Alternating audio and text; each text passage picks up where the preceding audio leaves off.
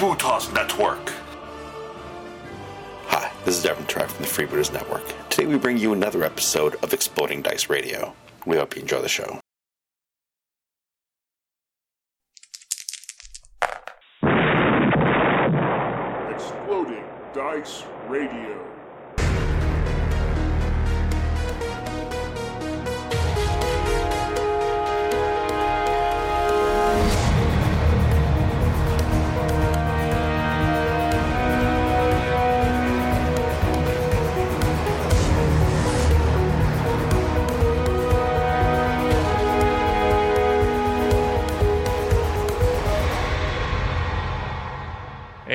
Everybody, welcome back to Exploding Dice Radio, the podcast about all things dystopian age, Firestorm Armada, and perhaps one day Uncharted Seas.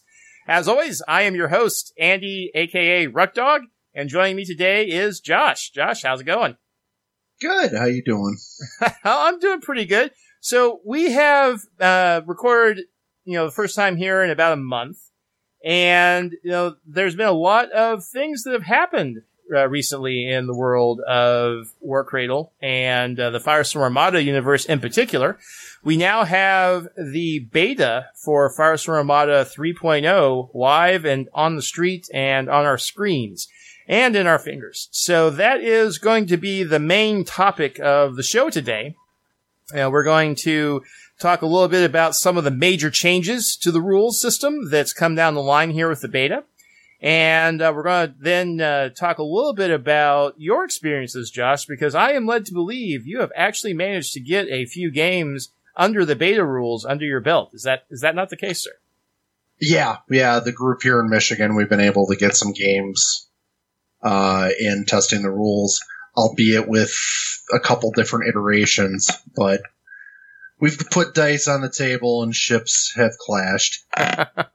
super jealous, super jealous. Well, know, that, that is an interesting point here. We can take a short digression to talk a little bit about the, uh, the beta, the beta meta, if that makes any sense. Just basically how the process of this beta has been proceeding.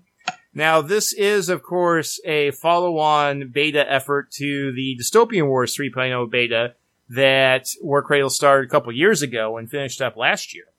And this time around, they seem to be very much on a rapid turnaround when it comes to community feedback. Uh, we're already, I mean, this uh, past Wednesday, this was the, what, like the third week since the start of the beta, and we're already on the third uh, rendition of the rules. And there's another version that is expected to hit sometime late next week, I believe. Is that right, Josh? Yeah, I saw something about Thursday, so by the time the podcast is out, it may already be out. yes, yes, that is quite true. I'm not exactly sure when this uh, will, will get uploaded by the uh, by the network there. So by the time you listen to this, version zero zero dot four or dot zero four or whatever they're using for their system of the 3.0 beta may already be live and in the wild for you to enjoy. All right, so that is an encouraging trend. I want to say. Um, it does really seem like the developers over at Warcradle are taking a lot of the community feedback on board. I think we've already seen some major changes to the beta rules based on community feedback, and these are things that you can tie directly back to uh, various posts that have been made, mostly on on the Facebook Black Ocean group. And you know, Josh, I don't know about you, but I find that when we have a beta that's really in its early stages, and there's still a good ways to go before we get to a final product. The fact that we're seeing so much almost rapid prototyping, if you want to call it that, and so much community involvement and so much response to that community involvement, it really feels like it's a positive thing for the, the game overall. Um, what do you think? Yeah, it's definitely encouraging. You know, we're getting rapid feedback. Uh, you know, we're getting questions answered on the Facebook group you know, people are actually submitting uh, feedback through the proper channel. So, you know, they're able to adjust things. And I think that's why we've been seeing the iterations so quick is because people are, you know, poking holes and finding the loopholes and, you know, finding the problems with uh, interactions really, really quick. So I, it makes me happy, you know. Uh, that we're getting such rapid feedback, and I hope it continues. It's a little hard to keep up with, you know, especially when you know you may not necessarily be able to get a game in regularly due to you know the current conditions, but you know at least being able to read the updates and uh, kind of gain a understanding of how this may play out on the table is nice. Yeah, well, you know, so there's a couple of other things that I've kind of noticed in the start of this this beta period, and it is similar to the Dystopian Wars beta in that there is a bit of churn going on.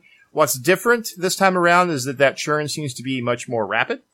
Uh, but I do anticipate seeing a steadying out, I think, as we go through the next few weeks here, where we're going to sort of hammer down all of the, the big nails with community feedback, and then we're going to get to a point where the rules are in a better place, and then, you know, we might go a few weeks to a month, maybe even a few months between major iterations of the beta rules. Uh, so I, I would expect this rapid turnaround and this rapid pace of change to kind of quiet down a little bit, just sort of based on what the Dystopian Wars beta experience was like. That being said, I don't, I don't remember for sure, but I'm fairly certain that we never saw this rapid of a pace of change on the Dystopian Wars beta. So who knows? Maybe I'm wrong. this is a different game after all. Um, and then the other thing that I want to point out real quick before we dig into details on what's changed in the beta but it there are a few chunks of the rules that are basically left as hey this will come down the down the line later in the beta so don't worry about it right now i'm specifically thinking of the cyber attacks section of the rules but there's probably a couple other places you could point out maybe unit stats and that sort of thing and what we saw with the Dystopian Wars beta was something similar, but then again, those sections actually never got fleshed out during the beta. So I'm just saying that to say I'm kind of couching some expectations here that we may not actually see all of the various portions of the rules fully fleshed out uh, in the during the beta process. And uh, you know, even though it says there, oh hey, yeah, this will come later in the beta. Well, there are some parts of the Dystopian Wars beta rules that said the same thing, and we never got them before the rules were finalized and prepped for release. So we'll we'll just have to just have to wait and see. I'll, I'll be curious yeah. to see what goes on with that. Um, well, anyway, uh, let's let's go ahead and dig right into it. So we're not going to sit here and read sit here and read every single line of the beta rules to you guys. The PDFs are available for free on FirestormArmada.com. You can go up there, pull them down, read them for yourself. It's not a very long rule set. You know, this is a, a pretty straightforward, um, I don't want to say stripped down, but you know, bare bones maybe edition that's just here to get people familiar with the rules and get them to try them out. So we're talking like a main rule PDF that's like 22 pages and you've got maybe another five, 10 pages of unit stats and that type of thing. So it's not a hundreds and hundreds of pages worth of stuff to sort through. It's a pretty quick read, pretty light read. So I definitely encourage everybody to go and read it. But what I am interested in doing here on the show, Josh, is pulling out a few of the really key changes that have been made to the game and sort of highlight those uh, for our listeners and uh, maybe give them something to think about. Maybe give them an idea of what this experience is like so they can decide for themselves if the new version of Firestorm Armada is on the right track before they dig into the rules. So, uh, with that being said, the heart of any good miniatures game, right, is movement and shooting, right? Fire and maneuver. So yep. those are two areas that have seen some major changes now in the 3.0 beta. So let's go ahead and talk about uh, movement first, right? Um, so Josh, when you think about the uh, the movement system for the, the beta, what's the one big thing that jumps out at you? Well, it, it's reminiscent of some other spaceship combat games I've played, like Full Thrust, or even, if I remember correctly, Battlefleet Gothic, where you have the constant momentum um, and you can adjust your speed. So you're it, it, the ships are a lot faster than they were in 2.0 because um, you can have ships just screaming across the table. Um, right. Well, what you're getting at, right, is that unlike in previous editions of Firestorm Armada, there's no maximum speed for the ships. There's a basically an acceleration value, a thrust value and you can theoretically keep speeding up and speeding up and speeding up until you're traveling the entire table length in one turn, right? There's there's no real upper limit on your actual speed other than the practical limit of you have to keep your model on the table. Yep. yeah, and it's I I think it's uh, more representative of you know space combat. You know, you're basically using all your forward momentum. You you know your engines aren't completely on all the time. Uh, I think it'll be interesting for gameplay, just because I think you'll have people initially going really really fast and then realizing that oh wait, the only I can only slow down you know, as much as what my thrust value is. so, Well, you know, like, oh, there goes my target. I just went flying by. Well, yeah, it, it is definitely a spacier feel. I um, Battlefleet Gothic had a very similar system to Firestorm Armada 2.0 and prior, where there was a set upper limit for speed. But Babylon 5 Wars was like that, where you had an acceleration value and you could pretty much, uh, in theory anyway, accelerate your ship uh, almost uh, to an infinite speed. You just had to uh, be able to actually keep the model on the table. And I think this is a great change personally.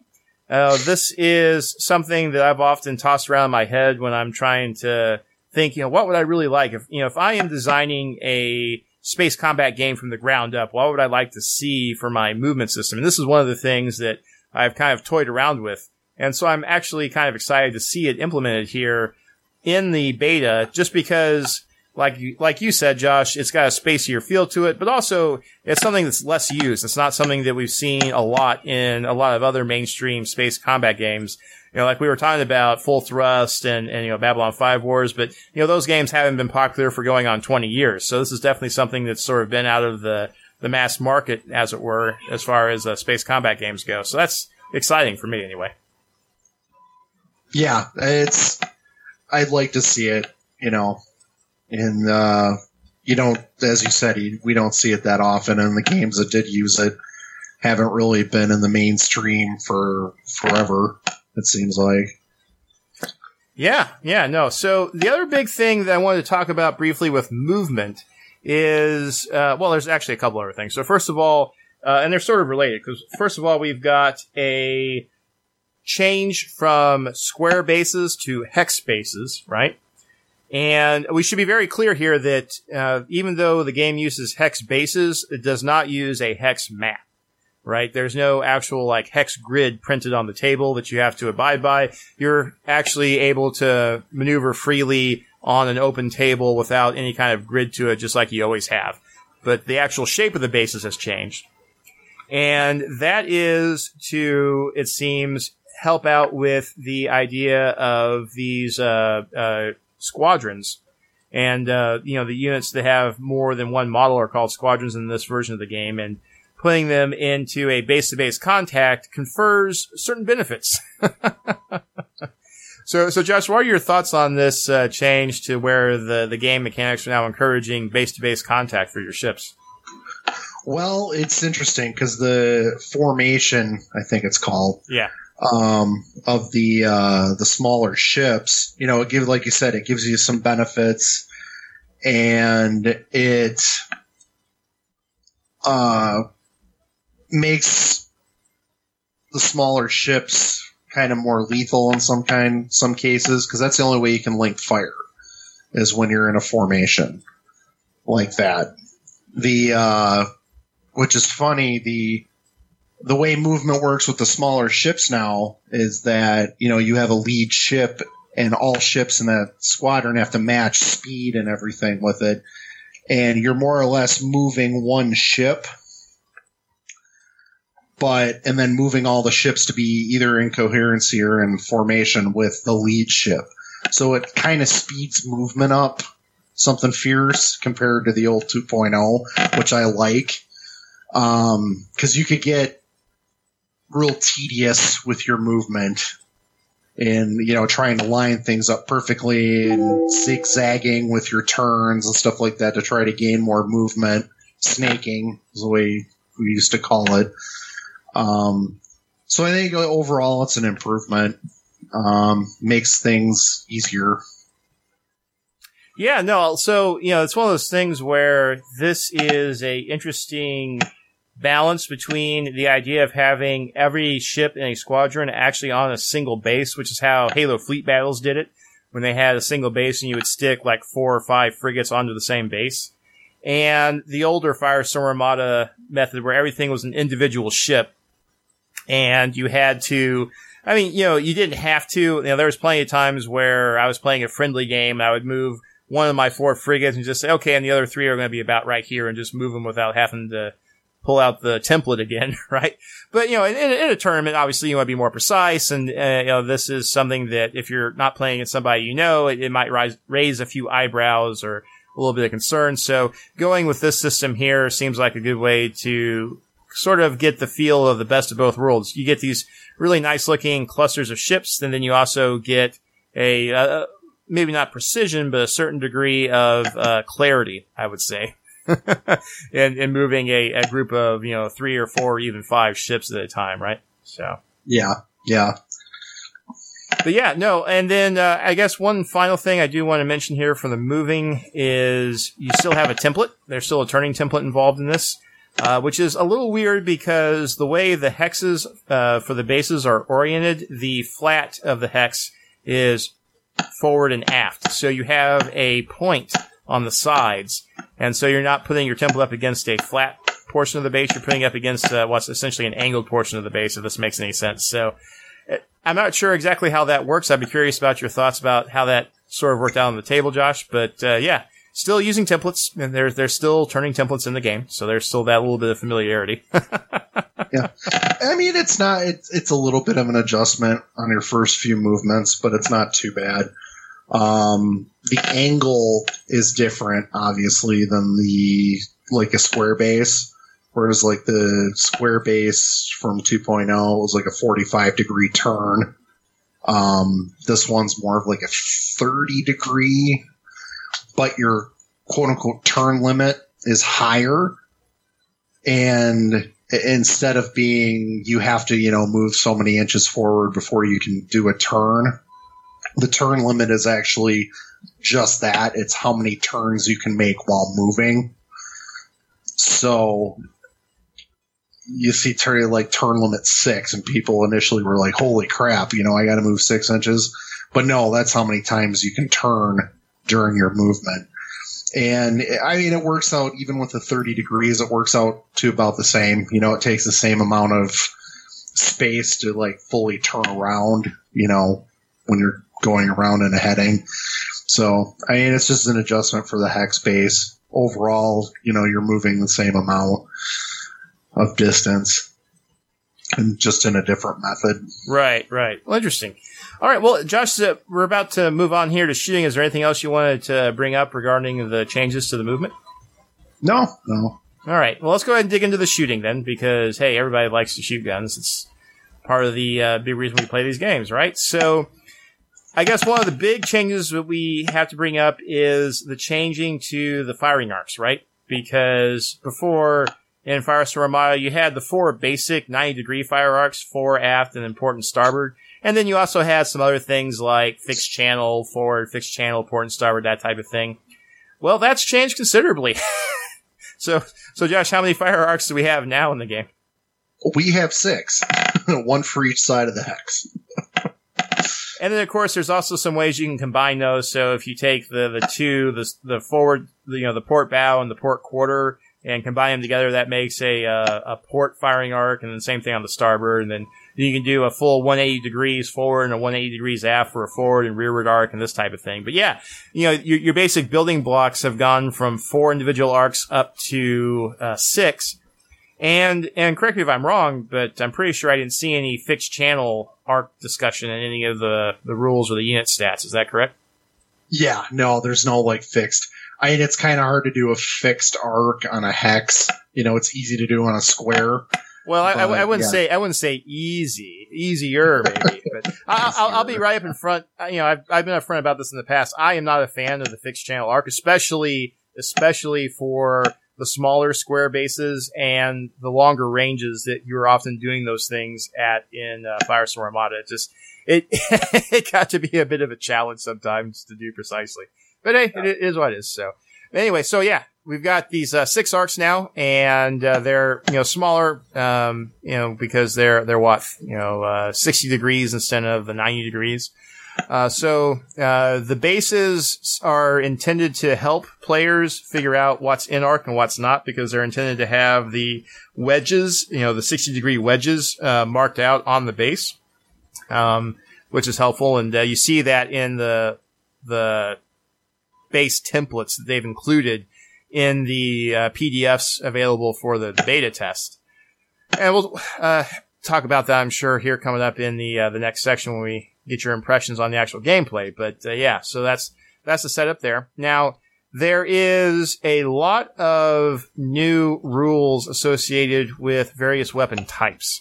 Because in older uh, Firestorm Armada versions, you had things like beams and uh, nuclear weapons, but this time there's uh, quite a few more. I uh, am looking here, and we've got what uh, one, two, three, four, five, six, seven. Oh shoot, lost count rate. Over a dozen different uh, weapons qualities now that they're called. And that includes things like beam and kinetic, but also includes things that might have been a model assigned rule under the older systems like corrosive and uh, devastating and that type of thing, right? So, Yeah. Yep. Uh, but it really seems like uh, the way they've got those types laid out, it gives a lot of flexibility and the opportunity for a lot of flavor for individual ships and factions. But it will mean that uh, there's probably going to be a little more rules referencing because there are so many different uh, different types out there. Um, Yeah, and it's just like they all they they all seem to either like modify your which we'll get to um, your system damage dice, uh, or it has to do with like how they hit and how like the range and stuff like that.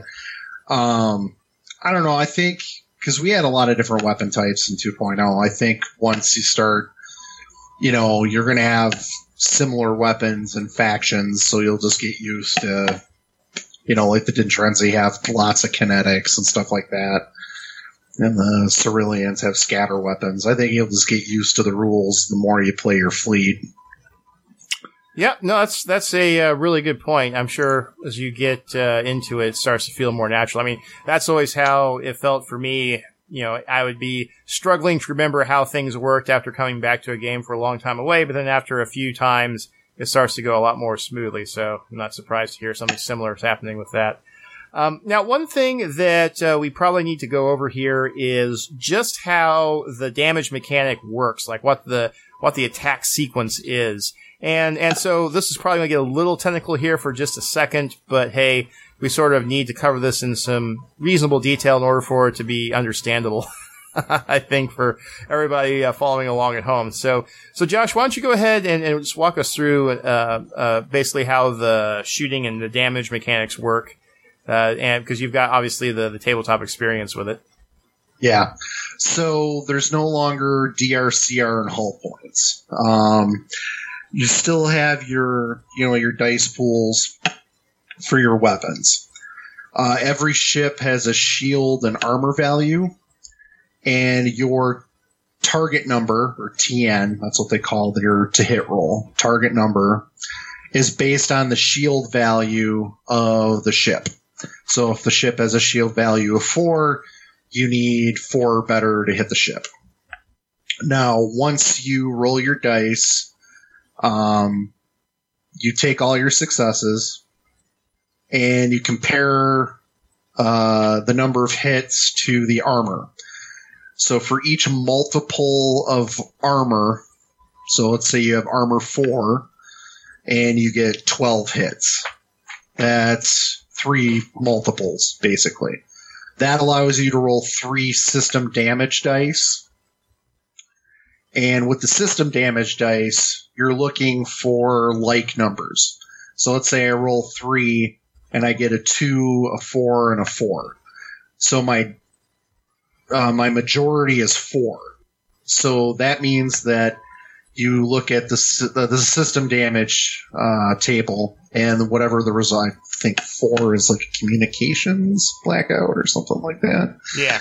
Um, that means that you apply that system damage to the ship. And there's six different system damage types, and they all do a different, you know, they have a different effect or whatnot once it's on there. So once uh, every ship also has a mass value showing like how big it is. Once you exceed the mass with the same type of system damage, then the ship is destroyed. So let's say you have a mass three ship and you stack up four um, system damage of like number five, you know, whatever, like shields down. You have, let's just say shields down. Uh, you have four results of shields down. That means the ship is destroyed. But that doesn't happen until the end of the turn because you have a chance to repair the system damage on the ship. And you repair the number of repair dice you get is equal to your mass value. So you could theoretically strip off enough damage to stay in the game. And most notably, the uh, difference between 2.0 and this is your ship stays 100% combat effective. Your dice pools aren't affected by the amount of system damage you have. So you're fully fight capable, unlike 2.0, where obviously your hull points, uh, you know, however many hull points you lost subtracted from your dice pools. So essentially, it made ships harder to kill because you're rolling less dice. And then that's not the case with the new combat system. You get your full dice pools, which is nice because that means ship ships die faster. Now, the one thing uh, that it sounds kind of clunky, but once you actually play it, it flows a little bit better. You get used to it you know, then that's like with any game. You know, it's new, it's different, so you're not sure how it works, so it tends to go a little slower. But once you get get going with it, it's pretty intuitive. Well, one, one thing I do want to bring up about the system damage is there is some degradation going on. You know, for example, oh, I don't know, I'll just pick one here, drive leak. If you get a drive leak system damage, then you reduce your thrust by one point to a minimum of one, which means you can't accelerate and decelerate as fast as an example. So it, what it seems like to me is that you know they've sort of lumped the critical hits in with the system damage results, and so instead of having a critical hits table like you had with uh, older versions of the game, you now just apply the system damage, and those incorporate some of the same effects uh, that you would have had from that uh, critical hits table. Yeah, yeah, which is kind of it's it compacts things, you know, yeah. makes gives you less to less to think about, less to remember. Now, so the the big thing that uh, has been seeing a lot of attention during discussions, you know, on Facebook and other places about this system is how uh, you know you sort of randomly figure out what system damages you get. You know, let's say you, you manage to cause four system damages to a ship, you roll four dice, and then whichever you know, say you got one four, one five, and two threes, well, you would take the two communications failure results for the threes and the other two would get discarded, that type of thing. Or, you know, if it's an even number, say you got two threes and two fives, you would get to pick which one you wanted to apply to the target model, that type of thing. Um, yeah. It, it, that does mean it can be a bit, uh, stringy, it, or I think, uh, streaky, I guess maybe be the better term because it might be possible to, you know, do enough damage, system damages to a battleship with just 12 hits or it might take a lot more than that. It just sort of depends on which systems you happen to roll for your system damage rolls, I guess, right? Yeah, yeah. And from my understanding, and I could be wrong, it could have changed at this point. Like each, like if you roll two fives on that, that's actually two system damage, you know, with the result of five. So I'll have to reread it, you know, for the latest version because I've only been able to see the highlights. I got to see if that particular aspect change. Yeah. So, you know, given that, you know, each five of the system damage counts as a result of damage, you know, it theoretically stuff should die quicker. Yeah. Yeah. Well, and they did add the uh, catastrophic damage rules where if a model gets twice a system damage uh, that's uh, or a system damages are equal to twice its mass attribute, excuse me, then uh, it's immediately removed from the play area. You know, you get to the system repair. So that means that for a frigate who has a mass value of one, if you get two system damages of the same type, out it goes.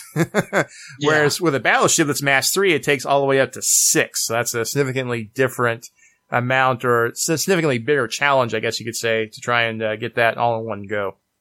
Um, but yeah. All right. So uh, we've talked about the firing arcs. We've talked about the change and the damage mechanics. Sort of a refreshing thing. It's it's very different to be playing a naval combat game where it doesn't have hull points per se. You know, the the way the mass values kind of work, they're sort of kind of hull points, but it's not exactly the same thing. So this, I think, is one of the quote unquote big new ideas in the the beta that I, is sort of exciting because it's uh, something you know fresh and uh, different. So yeah, yeah, I agree. Yeah.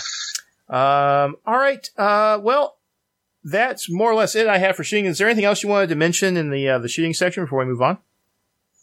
Um, not really. Some of the earlier things I had actually got refined or changed in the latest iteration. So, well, yeah, that's that's it. You know, rapid rapid changes, high speed learning things are coming fast and furious right now. So it's very possible that uh, some of the things we're talking about now could very well get changed. You know, that's going to be the, the caveat for a while here with the uh, the beta rules until they get more or less uh, nailed down.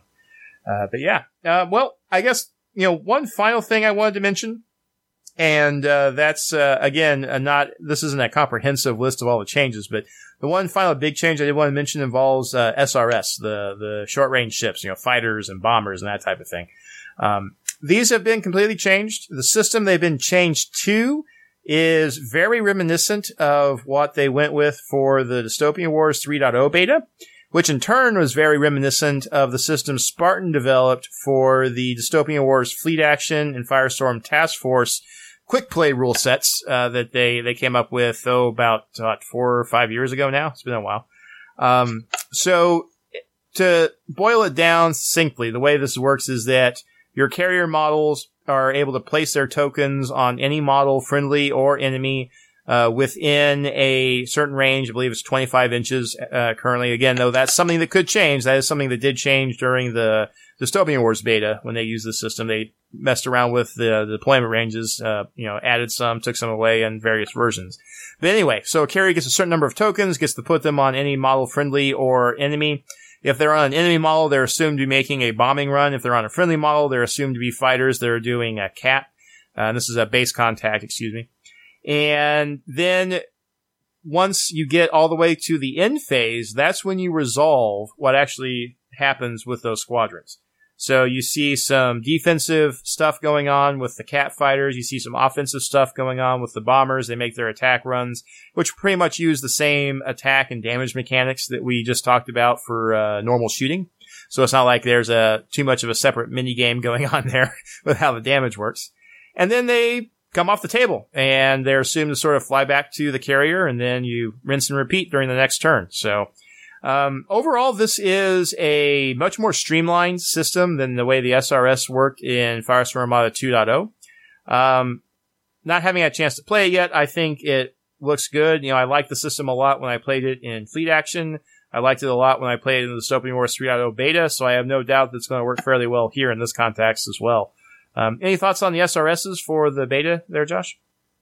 Uh, I like the I like the new system. It's much more streamlined. Um, especially like in the attack mode with the fighters, you can really do some coup de grace actions on a ship, um, especially big ships.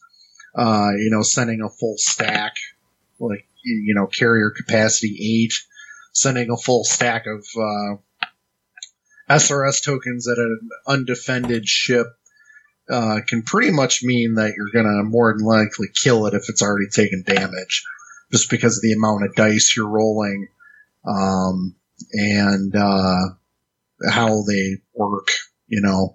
But it also there's a lot more strategy to it. You know, do I spread out my tokens, you know, to take out attack or a possible attack runs, or you know, do I just throw it all into one basket and attack a ship?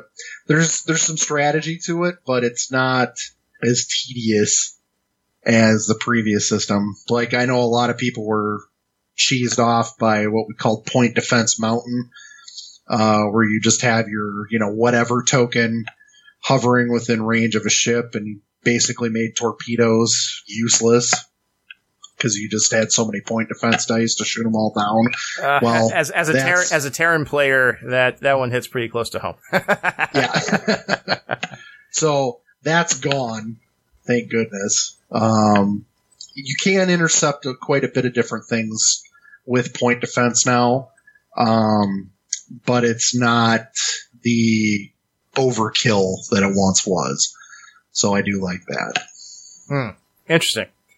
Well, um, I think that pretty much wraps up the major points that we wanted to hit on the uh, various uh, big changes. Again, not a exhaustive list by any stretch of the means, and a lot of the things we discussed here could change in the future. But you know, these are just sort of the things that really jumped out at us as the big heavy hitter changes from 2.0.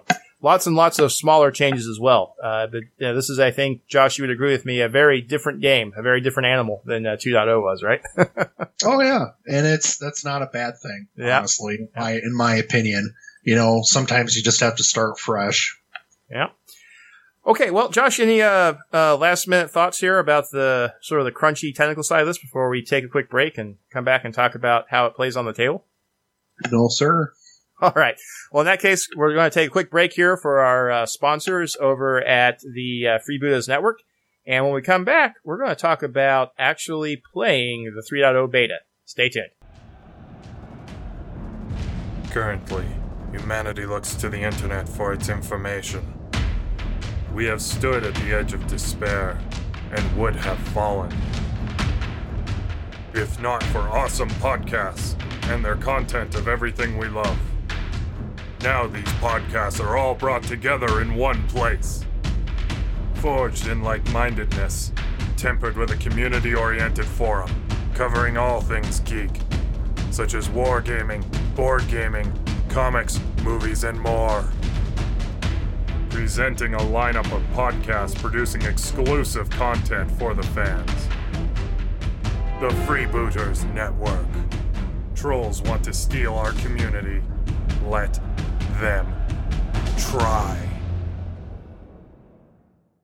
Hey, everybody, we're back. Now, for our second segment here, we are going to be talking about how the Firestorm Armada 3.0 beta plays on the table. So, Josh, you have had the opportunity to actually get in a few games of 3.0 beta. Now, I believe this was under one of the previous iterations, correct? Not the most recent one that just went up this past uh, Wednesday. Is that correct?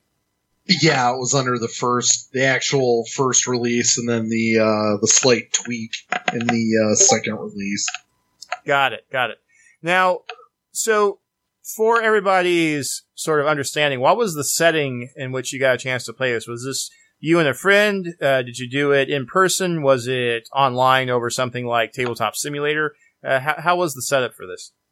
Well, we actually did it in person. Um, our local gaming store, basically, you could come in and play by appointment, and they have a separate section. So, uh, myself and let's say four or five other people, um, five other people came in, uh, all masked up, and we got a couple tables, you know, going of uh, various size games the biggest of which was 2000 points Oh wow! so you had a full you know full complement of uh you know capital ships cruisers and uh frigates Hmm. and then we had some other smaller games uh just to kind of try things out a little bit um the big game i know i watched the the big game you know and took notes on that just uh you know for feedback Right, right. uh, So how, how many how many different uh, folks did you have playing games? Was it just you and somebody else, or was it uh, a bit of a group that you had going? It was a bit of it was a bit of a group. Um, the uh, uh, mostly because we all wanted to kind of powwow, you know, about our our experiences and you know, kind of compare notes and see you know where we could do imp- suggest improvements. You know, see what worked, what didn't work, what was you know if something was kind of frustrating you know, basically compare notes Hmm. about our experience.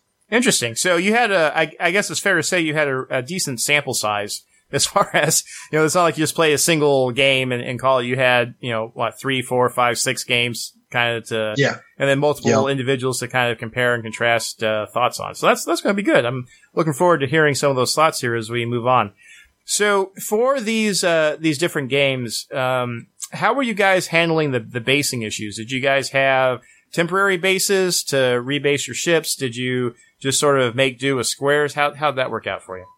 Well, we had the square bases, but the guys uh, printed out the hex base, um, like the paper hex bases, and more or less just slipped them down over the peg. so you had a hex base or a hex on top of the square, and then they were just doing everything from the hex base. Unfortunately, our two guys with 3D printers, uh, one of them attempted to do a print for a bunch of hex bases and it was a no go. So Hmm. he wasn't able to print a batch of bases for us in time for the game. But the paper ones, they worked just fine going over the, the square bases, uh, using the templates and stuff like that that were printable. You, you know, we were able to move everything just fine, measure everything just fine, you know. All right. Well, I was glad. So, in other words, it wasn't too hard to work out a tabletop workable solution, at least for the purposes of beta testing, I guess, huh? Yeah, no, it wasn't little ingenuity, but it it was you know everything worked out really well. Nice, nice.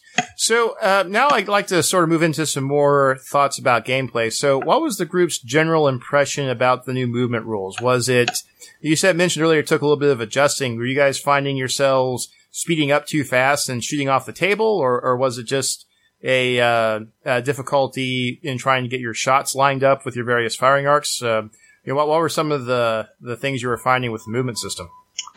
Well, everybody was being really conservative with movement, you know, um, because you start at a certain speed. You know, we all agreed that we started off um, at speed three, and we started with uh, we did deployment zones, kind of like the old game. I think the real um, you'd almost want to deploy, you know, we decided you almost want to deploy right on the table edge because you're already starting at a certain speed and you can obviously go faster. Because starting in a deployment zone, we found, especially in the big game, that everybody got into, you know, what we affectionately call knife fighting distance pretty quick. Right. Um, so monitoring your speed is going to be a real big factor, as is the scenario you're playing. You know, as you know, for deployment zone size, where you're starting off, what your starting speed is. You know, are all going to be real big factors for your deployment and your overall, like how fast you close the distance with your opponent. Hmm. Interesting. Interesting. So it, it then it seems like uh, it's a major overhaul to the mental model then for how the movement works before you can start uh, really sort of taking advantage of the enhanced maneuverability that the game grants you. Would you say that's fair? Or? Yeah, yeah. There's you definitely have to like reset your uh your brain when it Mm. comes to movement. You know, we always said Firestorm Armada is one in the movement phase, which I think that's pretty safe to say for a lot of like quote unquote naval combat. Um but it's you it's going to take a little bit for people to adjust to it because it is very different uh in the you know meta wise than the old movement system. Got it. Uh, you can cl- like I said, you can close the distance really quick. yeah, I, I, I just that was something that occurred to me as I was going through and, and reading the rules. It's like, wow, you could be really moving across the table. There's nothing really stopping you from getting up to you know 10, 15, 20 plus inches a turn, um, and really covering distance. Well, and it really plays into a part like with scatter weapons. Mhm. Um, since they use, you know, they're like, okay, it's 15 inches, but the narrow point of your template can be at the 15 inch mark. So it's, you know, it's relatively close, but the closer you get, the more deadly that thing gets. Yeah, um, especially against frigates, Mhm. where you can hit a whole squadron, you know, all at once, and you're rolling the same amount of dice against each ship. Oof. Yeah, I, I can see that uh, ending badly for those uh, poor little small guys. oh yeah, yeah. No, I've there was so much system damage dice Mhm. like stacking up that uh you know you're seeing whole squadrons evaporate because of the limited amount of repair dice you actually get. Um, even with like if the ship's in a formation, you know, with the formation bonus to repair. So, Josh, that's kind of a great segue to another thing I wanted to talk about, which is what was your general impression about the longevity of models on the table? Were things dying very quickly? Did it seem like things were hanging around for a long time? As we discussed, there's kind of an opportunity for a extended lifetime for some ships between the randomized system damage rolls and the repair rolls in the end phase that get to take away some of that system damage. Well, we saw stuff didn't die as quick as we thought it was going to, but it still died quicker than the pre, you know, than 2.0. Um, you kind of like, especially on the big ships, you really had to consider your fire. Like, do I want to pour a ton of fire into this ship just to guarantee that he's not going to be able to repair the damage? You know, it seems like you're going to be, I think, pouring a lot more fire into bigger targets or just targets in general, just to ensure that they're, it's, you know, impossible for them to repair. But we found that, uh, given the ran, you know, the semi randomness of the, you know, what kind of system damage you put on it and having six different types, we got like stacks of tokens Mm. which I think was uh, something that you know needs to be addressed in a you know a good manner of tracking the system damage. I know one of the guys had the idea of uh, you know like the little dice that you used to use for the SRS tokens. Yeah, yeah, the little micro dice or mini dice. Yeah, putting like a little micro dice and you know each segment of the base represents you know on the system damage. You know each there's six different system damage types, um, and then you just stack a die up because truth be told, you know if you're up to six system damage on uh, you know like on a mass three ship, it's it's destroyed. So with the catastrophic damage roll. So you, there's no real need to go above a D6, you know, for tracking it. Um,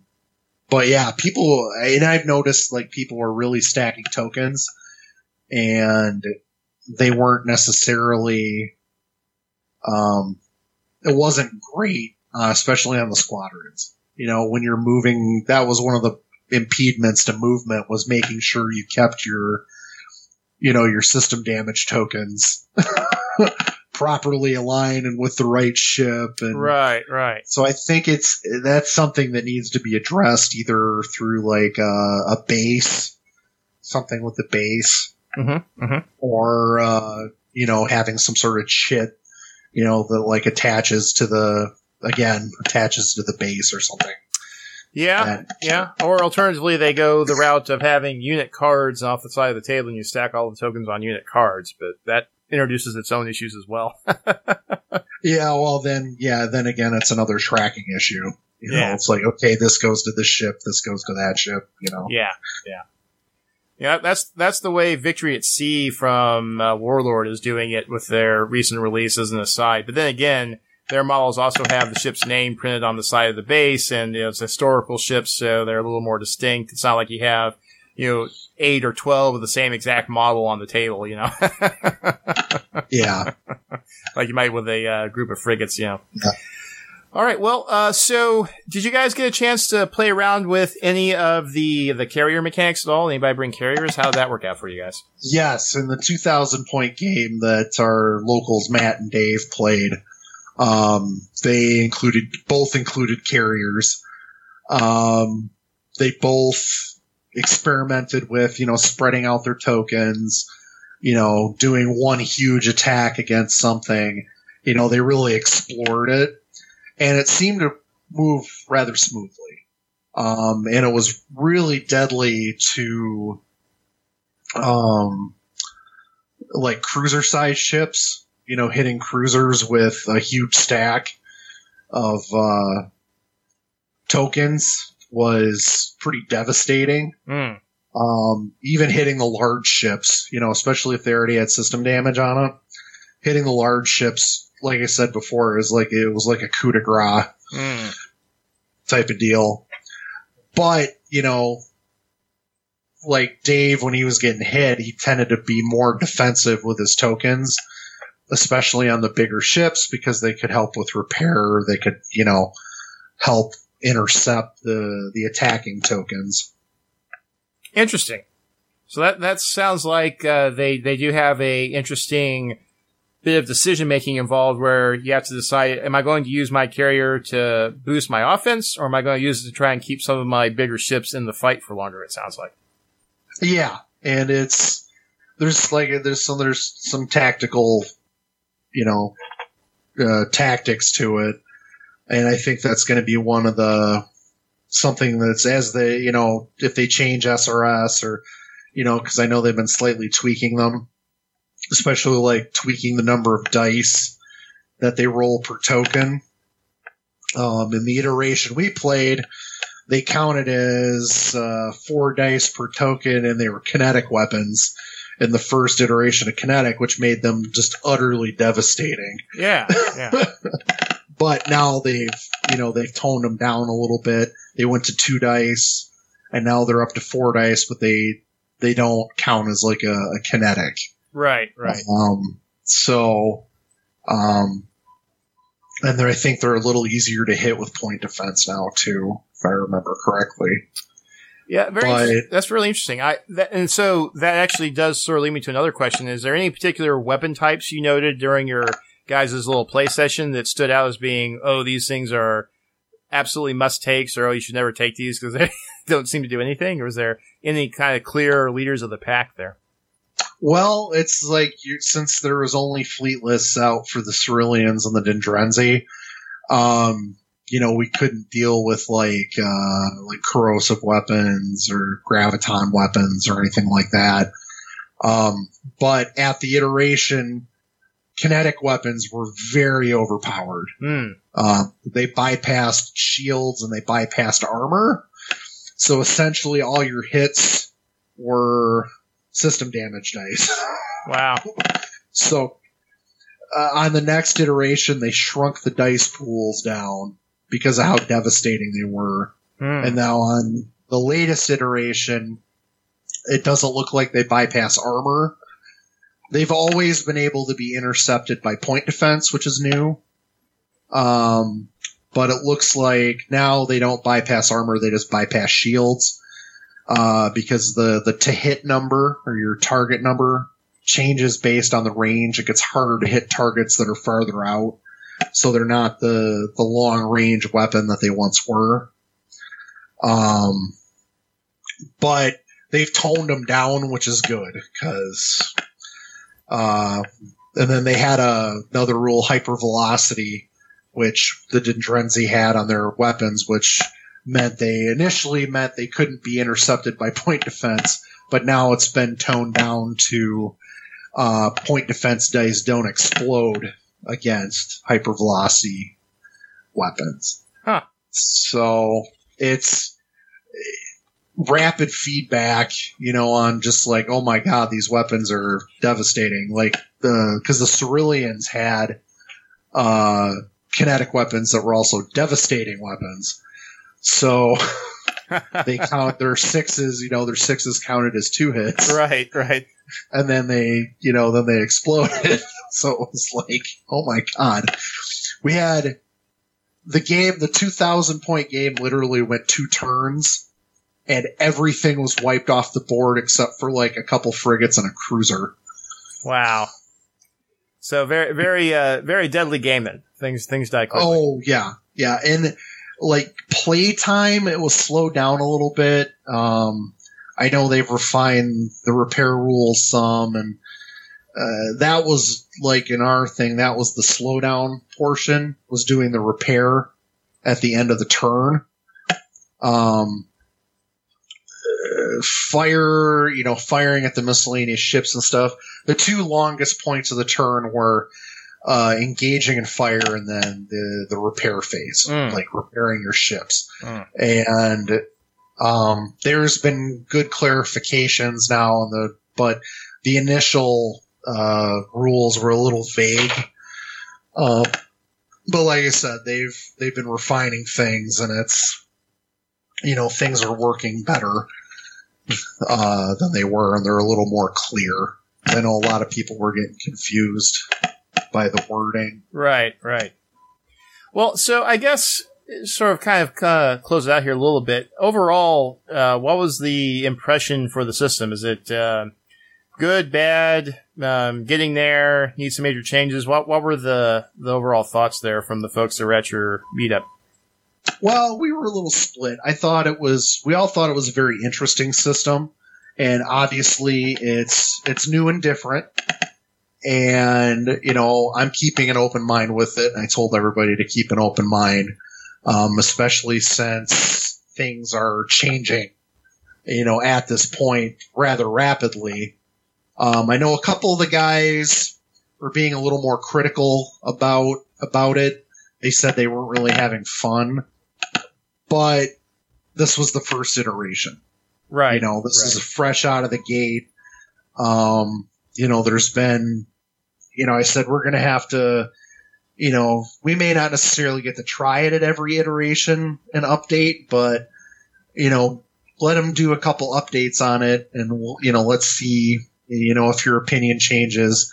Cause even if you're not completely keen on it like you were with 2.0, you can at least give feedback. You can still play it and give feedback on it right. to try to to try to improve it because it is it's a brand new system.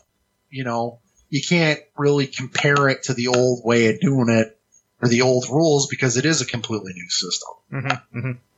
And you know, you got to judge it on its own merits rather than comparing it to the old system. Yeah, that's a fair point. Uh, but even given all of that, does it still feel like Firestorm Armada? Is there enough there from the old system that it still gives some of the similar feel from the older version? the feel like with the races is there. Like I the Dindrenzi with all the rail guns, scatter weapons.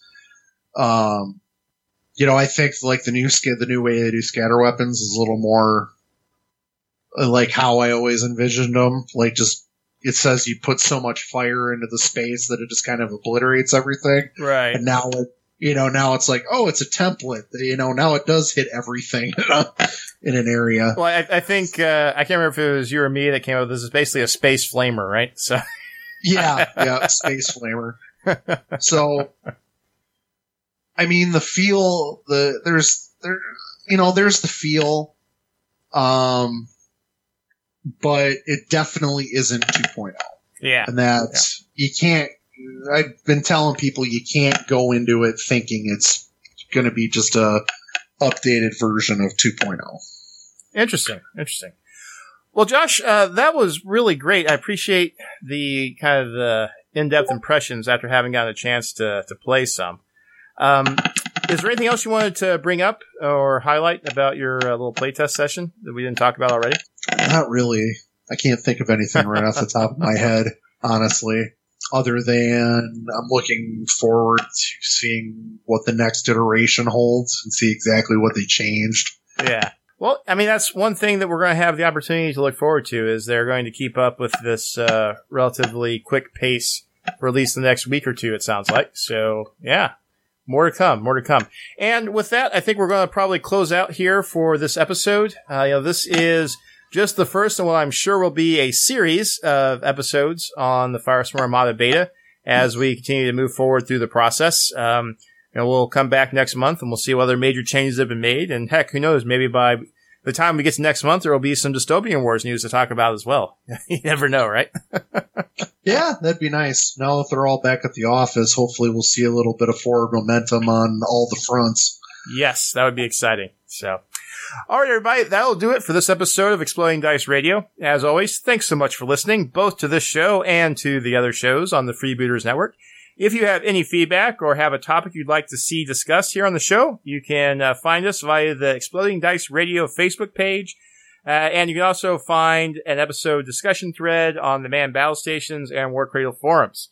Uh, finally, you can always email us directly at edrpodcast at gmail.com. And until next time, this is Ruck Dog saying good luck and good hunting. This is Josh saying, remember Tramos.